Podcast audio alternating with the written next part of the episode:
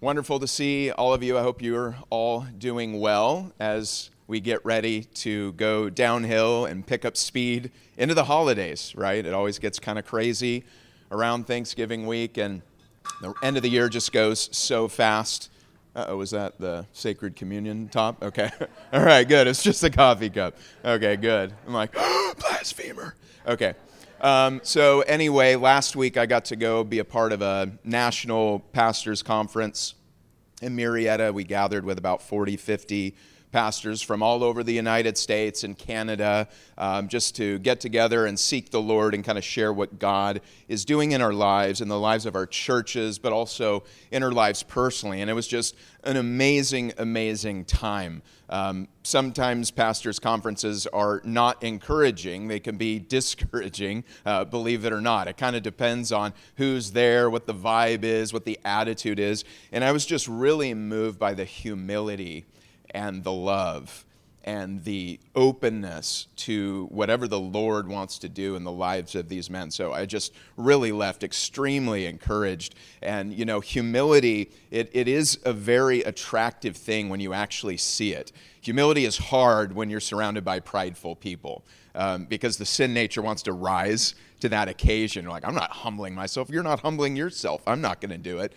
But when you see humility in action, I mean, it is. It's this beautiful, just beautiful presence. And so I just really left um, humbled myself. Um, and just thanking God for the work that He's doing there. And in particular, I, I just left with a renewed sense of gratitude for this church. I heard a lot of stories about you know what God's doing in, in different pastors' lives in their churches, whether here in California or New York or Montreal, Canada, Quebec, and all, all these places. And, and there's great things. It's legit. It's not doesn't have to be a comparison thing. I can go, wow, you're doing the Lord is doing amazing things there. But I'm I'm thankful for my church. I'm thankful for the people that make it what it is. And so I just want to say thank you for being who you are, the, the attitude that you come up with, the, the love that you bring to the church, the genuine hospitality that you show to one another. It's, it's, it's something that uh, every time somebody comes here and kind of they tell me what, what their experience was, that's one of the main things people have told me over the years is like, that is maybe the most loving church I've ever been to in my life. And that's a good testimony, and that's a testimony to you. So I just want to say thank you for that and just continue following Jesus. That's what this whole thing is about. Just continue following Jesus. Don't stop. What's up?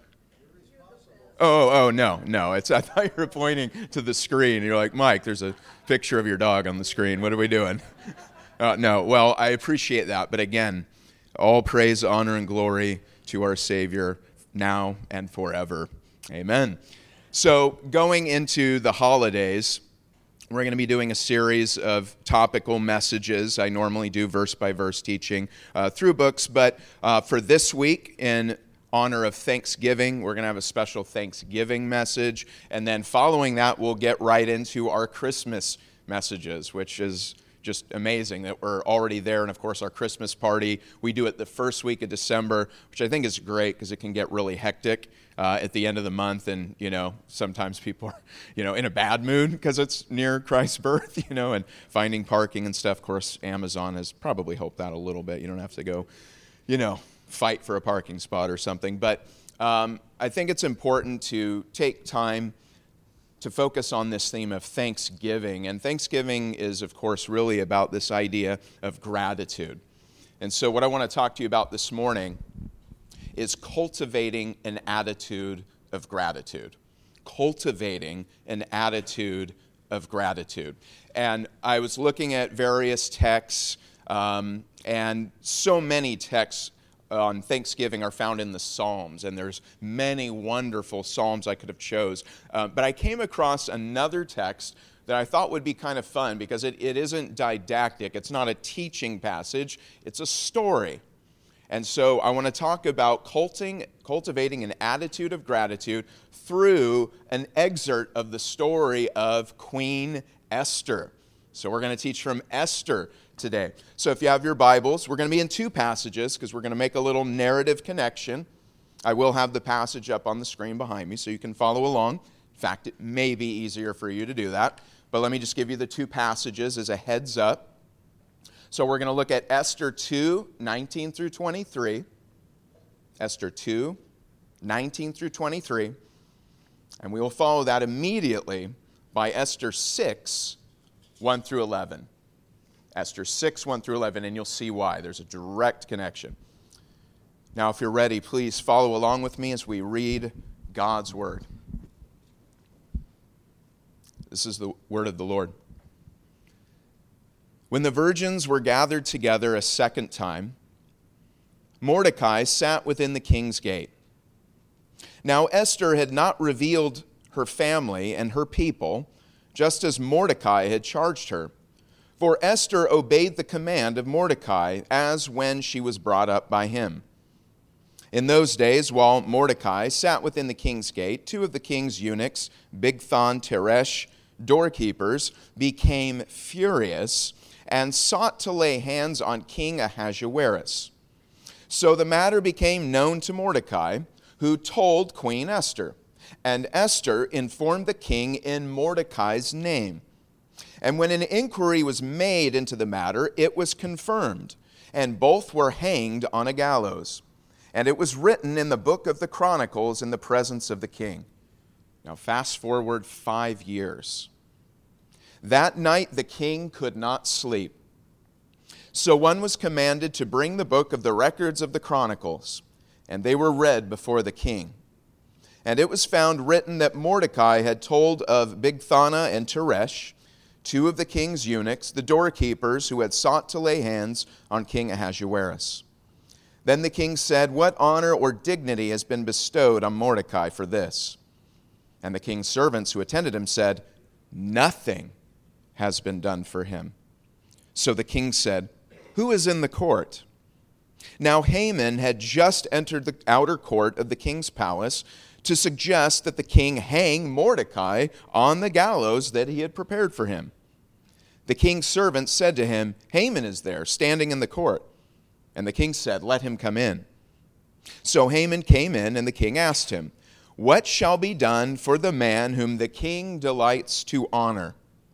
Now Haman thought in his heart, Whom would the king delight to honor more than me? And Haman answered the king, For the man whom the king delights to honor, let a royal robe be brought, which the king has worn, and a horse on which the king has ridden, which has a royal crest placed on its head. Then let this robe and horse be delivered to the hand of one of the king's most noble princes that he may array the man whom the king delights to honor. Then parade him on horseback through the city square, and proclaim before him, Thus shall it be done to the man whom the king delights to honor. Then the king said to Haman, Hurry, take the robe and the horse as you have suggested, and do so for Mordecai the Jew, who sits within the king's gate. Leave nothing undone of all that you have spoken. So Haman took the robe and the horse, arrayed Mordecai, and led him on horseback through the city square, and proclaimed him before him Thus shall it be done to the man whom the king delights to honor. Let's pray. Heavenly Father, we come before you this morning, and I just pray that you would teach us the importance of thankfulness that you would show us that the commands throughout Scripture, both the Old and the New Testaments, to give all glory, honor, and praise to you, is not meant as a burdensome commandment for us, but rather it is a means of joy and happiness. It's in cultivating an attitude of gratitude to you and to others that we find ultimate satisfaction. And so, Lord, I just pray this morning as we look at this great story and as we attempt to glean from it practical tools that we can use to cultivate an attitude of gratitude and to practically change our lives and the lives of others, we just pray your Spirit would speak to our hearts, that our minds would be prepared to hear what you have to say, and that we would be able to see Jesus and his work on the cross as the supreme act in all of history for which we can be eternally grateful. We pray this now in Jesus' name. Amen. Now, I know many of you are familiar with this story, but I also can't take that for granted. I just don't think that's fair um, to take Bible stories for granted, and studies show in modern America, less and less people are biblically literate. So I want to try to catch you up. Again, I encourage you, if you don't know the story of Esther, read the book of Esther, right? And, and what we say here today will make more sense. Um, but let me just kind of fill this in for you. So, God made the world and everything in it. He didn't make it out of violence. Most of the ancient stories of the world, the gods, make the world out of violence. And so when you see violence, people look at it, that's just part of the world. That's what happens. Violence, people die, people groups fight other people groups, and that's just life. And they have stories that reaffirm that. But the Christian story, the Jewish story, is no such thing. In the Christian account of creation, there's no competition among the gods. There's only one true God. And He is not a part of creation. He is transcendent. And when he makes the world and everything in it, he does so out of love, not out of war, not out of violence, not out of necessity, but out of his free choice, the desire to love. And he creates a world that's perfect. One of the beautiful nuances of the Hebrew language in Genesis is the picture of, and the world was without form and void, right? So there was nothing. Then God makes it. But when He first makes it, He didn't make it complete. It's, it's sort of, He made the raw material, but shaping needs to be done.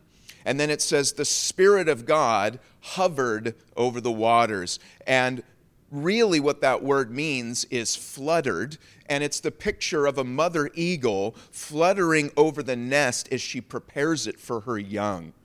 So it's the idea of the Spirit of God is fluttering over the waters of the earth, just as a mother is preparing the room, the baby's room, the crib, everything in it, just as a mother eagle is hovering over the nest, warming it and preparing it. That's what God was doing for the world and then into this perfect world that we long for. And we're upset every time something doesn't go right and we wonder why. Well, there's this distant memory all through the beginning of our human ancestors that you're right, the world isn't supposed to be this way.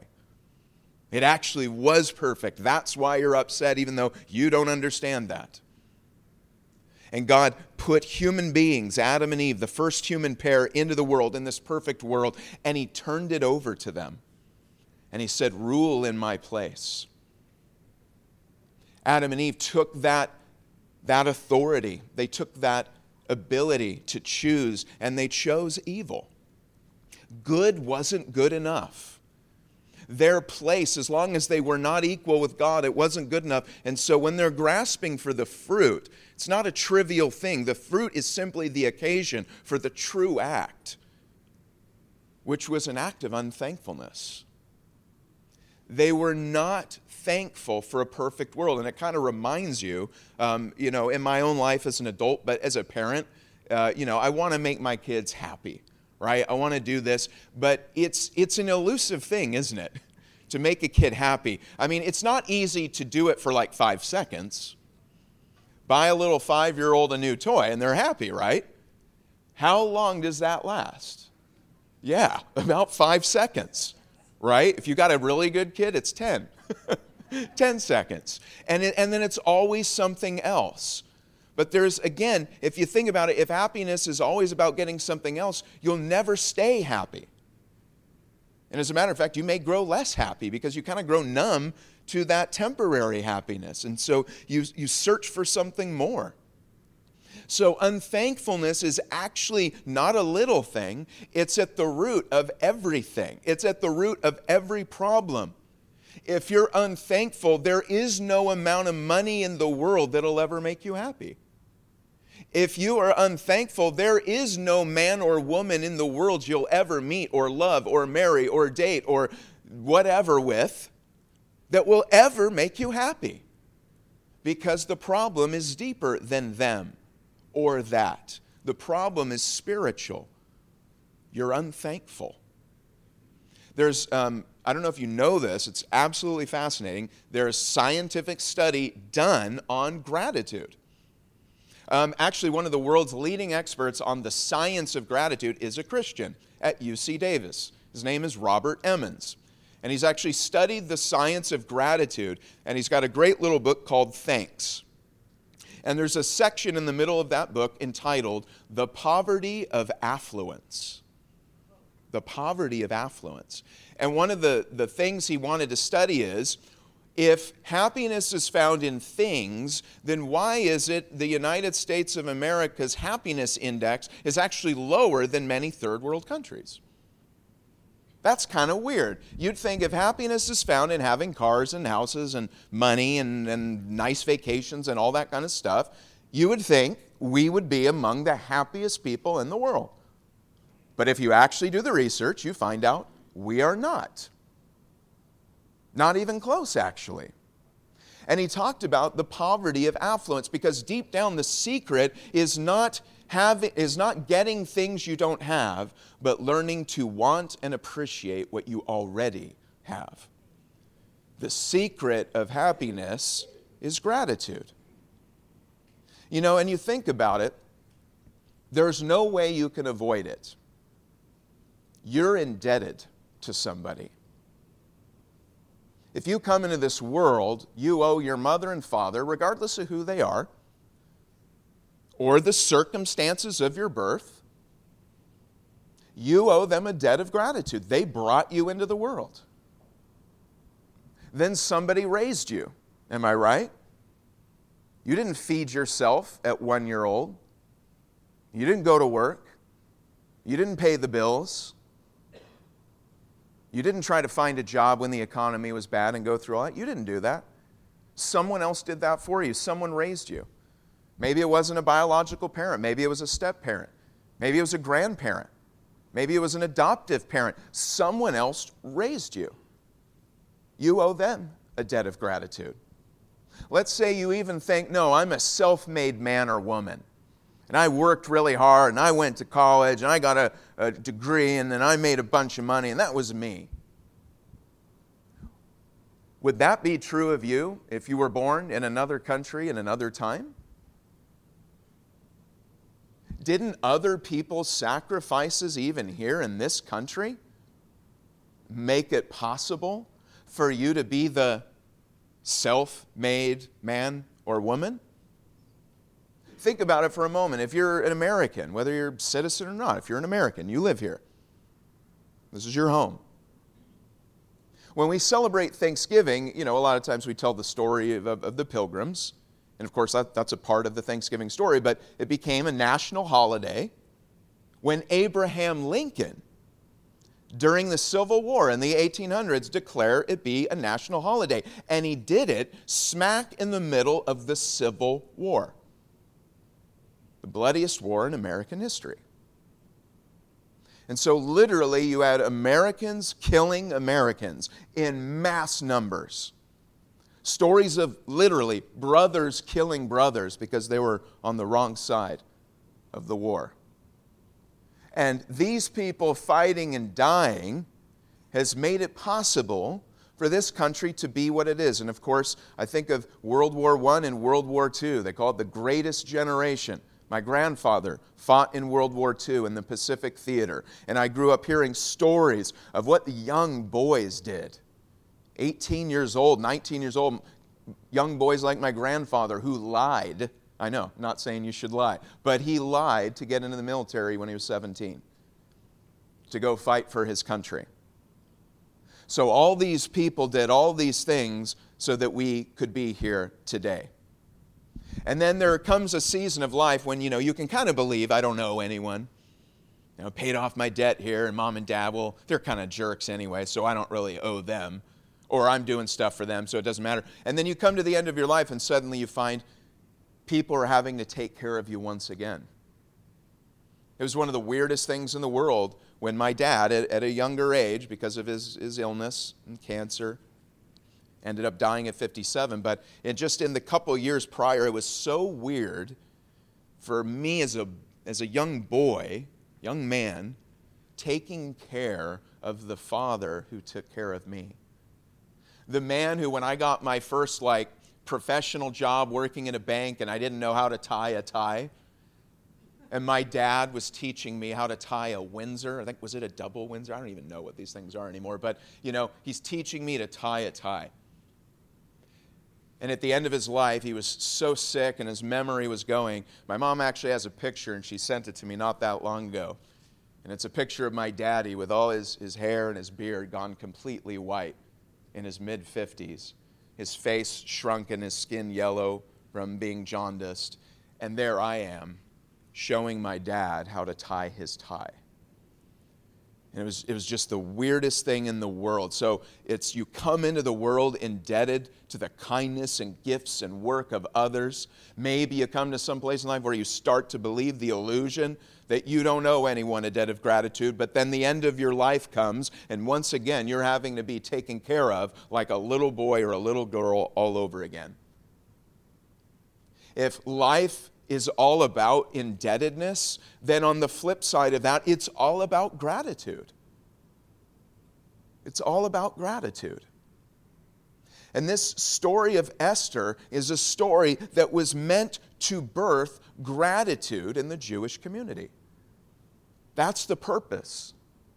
The purpose of Esther is to explain a holiday when young Jewish boys and girls would celebrate the feast of Purim they would be told this story of Esther, and they would be told, We owe a debt of gratitude to Esther and Mordecai and those who have gone before us because our people were almost completely wiped out. A genocide had been declared. Again, if you don't know the story of Esther, this figure Mordecai, so you got, you got two figures, you got Mordecai and Haman. Haman is the evil figure the Agagite, who hates Mordecai so much, he talks the king into signing an edict that says all the Jews will be exterminated. He actually gets the king of Persia, so Ahasuerus is also Xerxes the first. He gets divine permission to commit genocide and kill all of the Jews. And God raises up Esther, and interestingly, the name of God is not mentioned once in the entire book of Esther. But the hand of God is everywhere. And it takes eyes of faith to see God's hand even when his name is not clear. And so God uses Esther and Mordecai to turn the tables and to save God's people. So that's the bigger story, but I, I picked a smaller story. And I thought this was quite interesting. So Esther is a very, very complicated story with many layers and subplots. It, would, it really would be an amazing play, and I don't know that anyone's done it yet. If there's any screenwriters out there, somebody should do this. I mean, it really is amazing. I mean, this is a little narrative plot right here. So Esther, whom Mordecai has raised because she was an orphan, her parents died. She was a beautiful, beautiful girl. Apparently, she was just stunning. And she gets she becomes queen of Persia. That, how crazy is that? She becomes queen of Persia. And because Mordecai raised her, there's this connection between the queen of Persia and the Jewish people. Well, one day Mordecai uncovers a plot to kill King Ahasuerus, Xerxes. And he tells Esther, and Esther goes to the king, and it says she told him in Mordecai's name, which means she gave Mordecai the credit. So the king's life was saved through Mordecai. And yet we find out nothing had been done. Nothing. No parade, no money, not even a thank you email card, right? Nothing. For five years, this, this guy's life was saved. That's not like a little thing, right? His life was saved. King Xerxes' life was saved. Five years, he didn't give thanks. One night, he simply can't sleep. And he does what we all do when we can't sleep. You read court records. Not really. By the way, it's kind of funny. Interpreters, we don't really know. Was he sensing like guilt? Right? There was this unconscious guilt of having never repaid this debt of gratitude, and that's why he wanted the records. On the other hand, what better way to make you go to sleep if you can't sleep? So it's kind of like, well, well, which one was it? Was it this, you know, guilt, or was it just like, man, that's really boring. That'll make me go right to sleep. We don't know. But all of a sudden, after five years, he has these records read the story of Mordecai comes before him again, even though he knew it, did nothing about it, and now we see gratitude taking place. And we see God turning the tables the very day Haman is making, and by the way, it's not a gallows, it was a, it was a giant pole. The Persians impaled people. So they would slide them down, shove the poles up through various parts of their bodies, and then they would just be sliding down these poles and hanging there, reminding everyone you don't mess with the Persian Empire. Okay? So he erects a 50 foot pole to impale Mordecai. And that very same day, in God's providence, Haman comes before the king and he thinks he's going to be honored so he gives yeah make him you know put him in the royal robes parade him around. And instead the tables are turned and the one that's going to get honored is not haman it's mordecai the man he came in to ask if he could kill. And instead he's the one haman the bad guy chosen to parade mordecai around town. Thus does the king do for the man who delights to honor like it's it's amazing how god turns the tables and so, from this story, I want to talk about four steps we can take to cultivate gratitude. Number one, make it a regular practice to reflect on the past with the intention of scanning for blessings forgotten or missed. Make it a regular practice to reflect on the past with the intention of scanning for blessings forgotten or missed. Let me say a couple of things we do wrong here. So there's two kinds of groups. There's A, the group that doesn't think about the past at all. You don't reflect on it, you forget it, act like it never happened. That's actually not good. There's another group. You reflect on the past and you scan for all the bad, horrible, cruddy stuff that's happened to you, and you just focus on that all the time. Neither of those are good for you. What I'm asking you to do is, I'm saying if you don't reflect on the past, you should. But when you do, you're not scanning looking for all the bad stuff that ever happened. You're scanning for gratitude. You're looking for anything that God has done for you. And maybe some of you don't believe in God. Well, you can still start here. You're not ruled out from this. Look for what people have done for you. Look for what, here's the key to gratitude. The key to the emotion of gratitude is it has to come from inside you out towards someone else. It's an other centered emotion. You can be angry at yourself, you can be proud of yourself. You can't be grateful to yourself. It's an emotion that only can be recognized and fulfilled when it acknowledges others. It's an other centered emotion.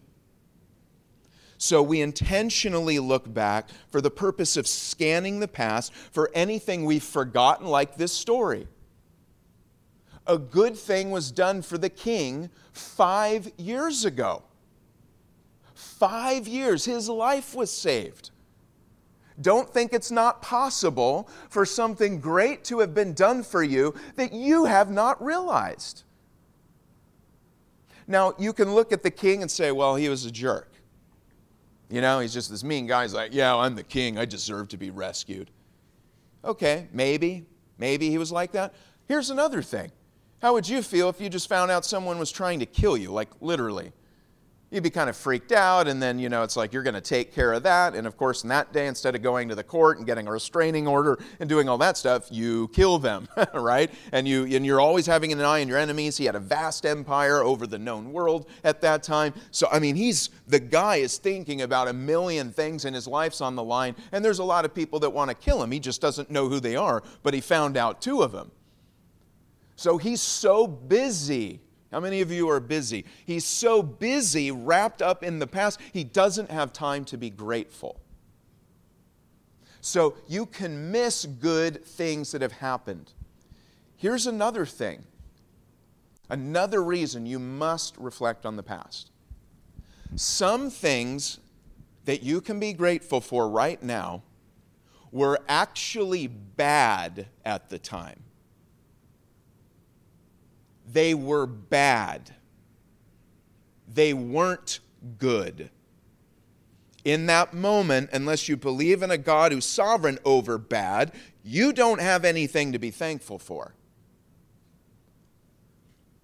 But how many of you here today can say, I've looked back at some of the bad things in my life that have happened over the years, and at least in some of those, I can tell you, thank God that that happened to me because I wouldn't be who I am, be where I am, and be with who I'm with if it weren't for those bad things. Can anybody say that this morning? Can anyone say amen? As a part of this, and again, I, I don't want to preach that which I don't practice, right?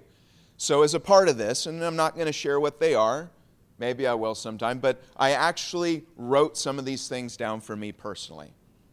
Things that were horrible, awful, terrible. There wasn't anything good in it at the time.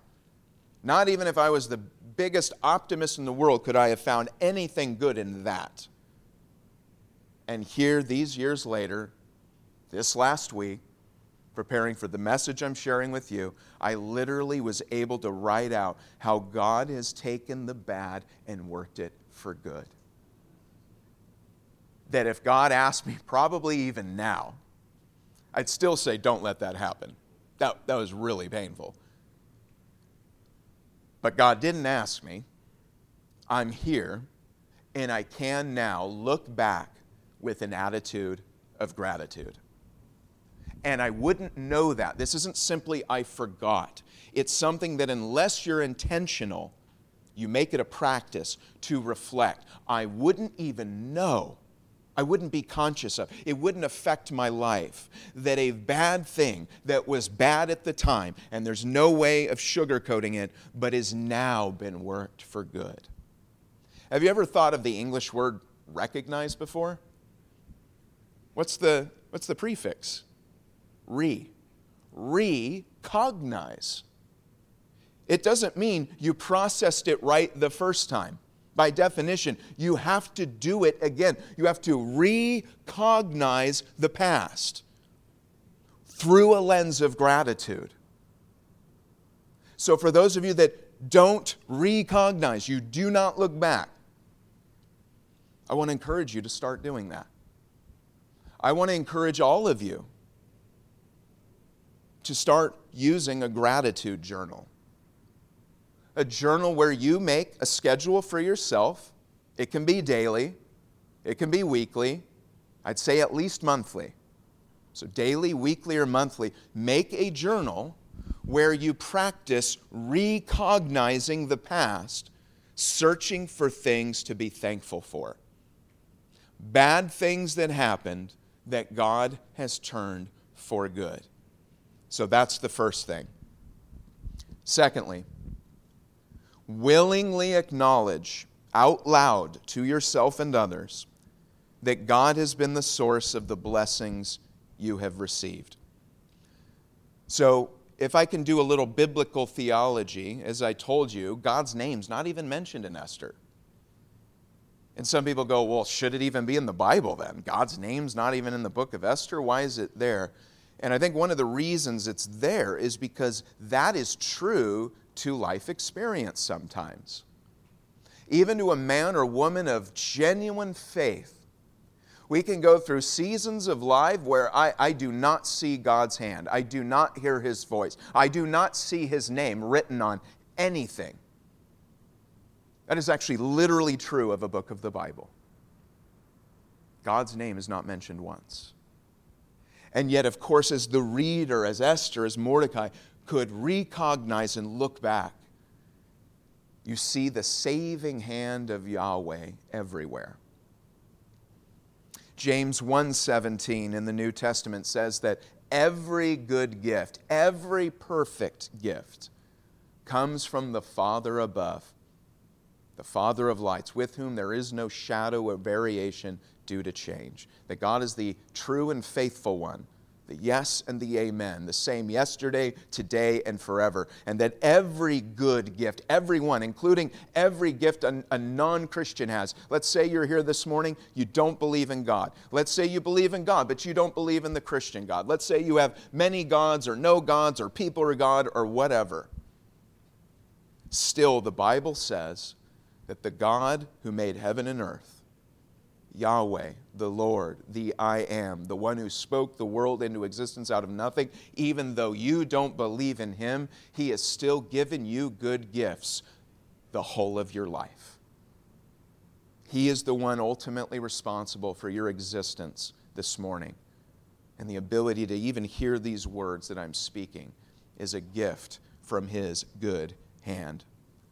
So, although the name of God is not mentioned once in the entire book of Esther, God's hand is everywhere present through what we call providence. It's an important word to understand, the concept even more important, but it's good to refer to it by a term such as providence. So, what is it? Providence is God's nonverbal activity in the world of human affairs. And the book of Esther is all about God's providential care. Even when He's not speaking, He's working. We need to understand this about God. Here's a few examples from the book of Esther. So, King Xerxes just so happens to have a sleepless night. Why didn't he walk it off? Why didn't he ask for some wine? Why didn't he just toss and turn? He just so happens to ask for court records of all things, to be brought to him in the middle of the night. And by this time, he had been reigning for 12 years. And so, of the 12 years' worth of records already written down during his reign at this point, he just so happens in one night to hear the story of Mordecai saving his life five years earlier, the night before Mordecai is going to be killed by Haman. And it just so happens that he discovers this day that Haman planned to have him impaled. While one could always pass this off as luck or coincidence. And isn't that so often what we do in life? They could have done that. Well, I mean, you know, I mean, if you do the math, like 12 years of court records, one sleepless night. The thing you're looking for was roughly in the middle of the records, right? So you've been reigning 12 years worth of records. What Mordecai did was five years. I mean, mathematically, I mean, there's one in a million chance, you know, it, it could have happened. And then, oh, the fact that it happened on the day when Haman was going to go in and ask that he be impaled. Oh, oh, really? You know, all of that. Again, I think too often in life we do this with God's providential care because we don't hear a word, a special word, and I know we want that, and I do too. But many, many times in life, God acts the way He does in Esther. He doesn't say anything verbally, He simply acts through what is. He acts through the world of human affairs. These people that you meet or you don't meet, these jobs that work out or they don't work out, this health situation or that one, this relationship coming to fruition and this one falling apart, that God is able to work through all of the messiness of human affairs so that even when it looks like everything is going wrong, which happened here, I'd say genocide looks like everything's going wrong, don't you? When it looks like everything's going wrong, God is still sovereign over the entire process so that He is able to bring life out of that death. And that's the Christian message. Out of Jesus dying for you, the world's killing of him, the only righteous one, the only sinless one. It's through his death that you are able to have life. And so, at the very heart of Christianity is this attitude of gratitude. I believe and worship one who died for me. If I'm living life and I'm not thankful right now, the problem is not I need more of anything. The problem is in me. I am not thankful. I don't appreciate what Jesus did for me. I don't appreciate what a relationship with God costs. I don't appreciate that I'm really nothing compared to God or, or even the mess of humanity throughout history. I mean, who am I that God should be mindful of me, to be honest with you? Who am I? Sometimes, I mean, it feels like the world revolves around me. You're thinking about your life, your bills, right? Do you think about everybody else's bills? Do you think about everybody else's kids? Right? No, the world revolves around you. And I understand that. It's just kind of how it is. One of the things I love about flying in a plane, no matter how many times I do it, is at 30,000 feet, you know, my mortality is very clear to me, even though statistically you're safer in a car, but sure doesn't feel that way, right? 30,000 feet in a flying tin can. And then you're looking down as, as, as you're flying up, as you're ascending, and you notice the cars get smaller and smaller, and they look like Legos. We look like we're nothing. We feel so big to ourselves but to God, we're like these tiny little Legos. And, and there's a sea of them. Why should God care about any of us? Look how tiny you are. Why should God care about your life and your problems? Why should He? But I'll tell you something the Bible says He does.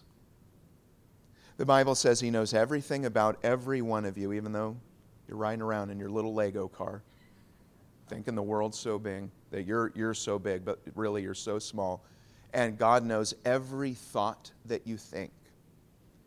He knows the number of hairs on your head or not on your head.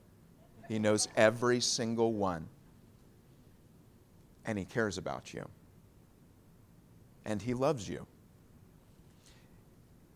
if that's not cause for gratitude, I, I don't know what is. I don't know what could change in your life to ever make you thankful if you can't be thankful right now with that knowledge. So when you make a regular practice of reflecting on the past, scanning for blessings forgotten or missed, then you need to willingly acknowledge, write it down, speak it. Be a person who speaks gratitude. Be a thankful person. For many of you, this will reveal that you complain a lot. Isn't that true?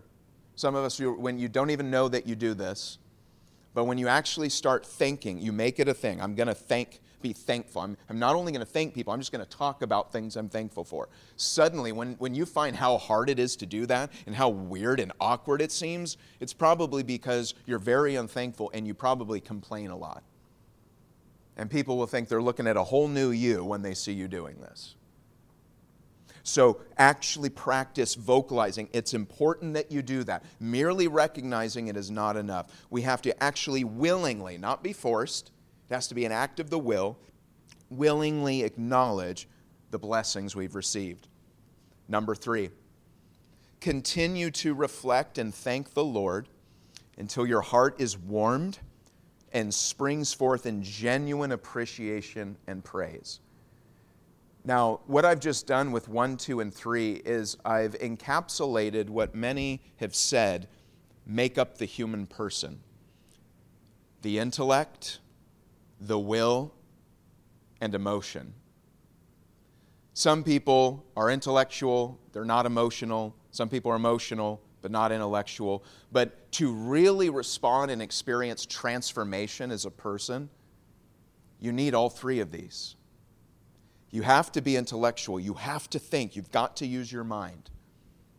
But you've got to willingly do something. Somebody can't make you do the right thing. That is not virtuous for you. It may be practical, but it's not virtuous. It doesn't change you if someone forces you to do what's right. You have to willingly do it. And then, third, again, some people more at home with this than others, you need to emotionally respond. It's no mistake that singing songs is a part of worship. We don't just do music here for people who like music. We do it here because it's a part of being fully human. You must praise, and you are meant to experience God not only intellectually, which we do mainly through the Word, the preaching of the Word, it's supposed to address your mind. That's why there can't be mindless preaching that doesn't challenge your brain. But it must not only be intellectual, we must engage with our emotions.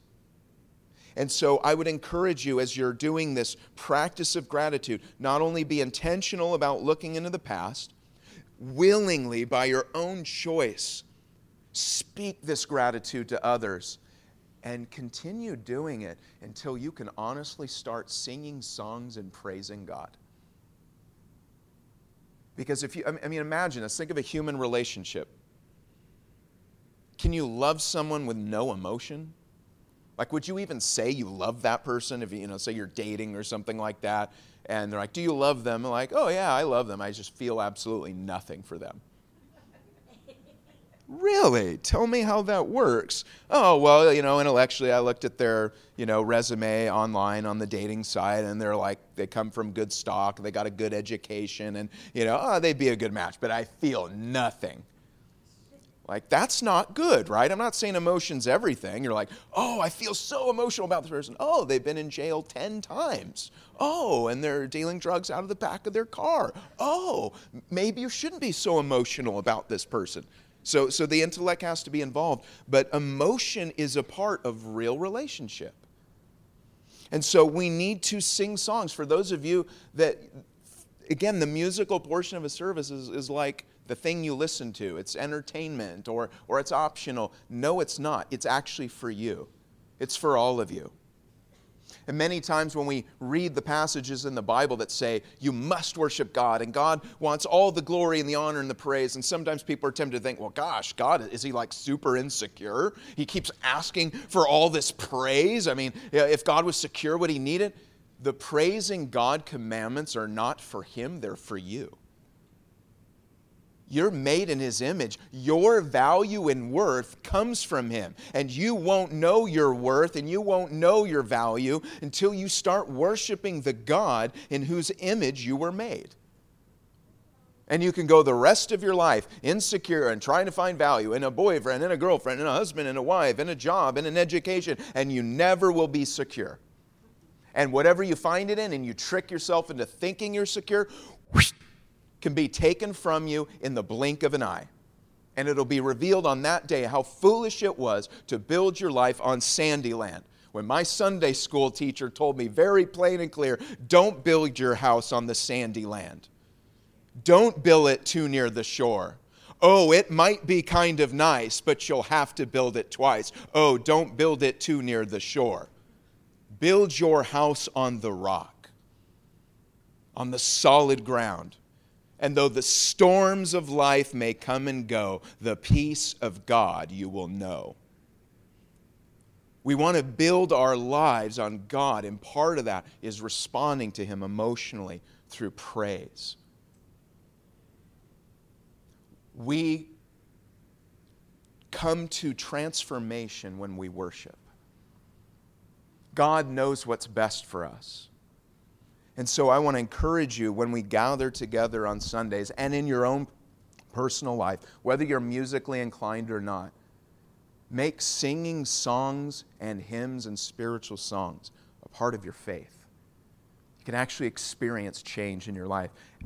And lastly, remember to look to the cross every day and in every season for it is forever there where Jesus delivered from the power of sin and death. Jesus is the great theme of the entire Bible. If you don't know the Bible, it seems like a weird book. Let me give you the key. Let me give you the glasses that you put on. It's Jesus. Jesus said of the Old Testament, The volume of the book, it is written of me. You search the scriptures, for you think in doing so you have life, but it's them that testify of me. The Bible is all about Jesus. Remember him as you're reading through Esther and you don't even see the name of God. Jesus is the grand hero of Scripture. We are reminded that one greater than Mordecai has come and saved you from sin and death one greater than Esther has come. She did so at the risk of her life before the king. Jesus did so at the cost of his life so that we might find it. So, in the story of the gospel, because perhaps some of you say, Pastor Mike, I've done steps one, two, and three, and I'm still miserable. I've done step one, I've looked back, and I see nothing but bad, nothing but bad. Regardless of what you say, I see nothing but bad. I have nothing to willingly acknowledge, and my emotions are not that of happiness, but of sorrow and despair. Well, I think most people, that's not their lives. But let's say it is for some. It genuinely is for some. This is where the gospel proves itself as the ultimate ground for your thanksgiving.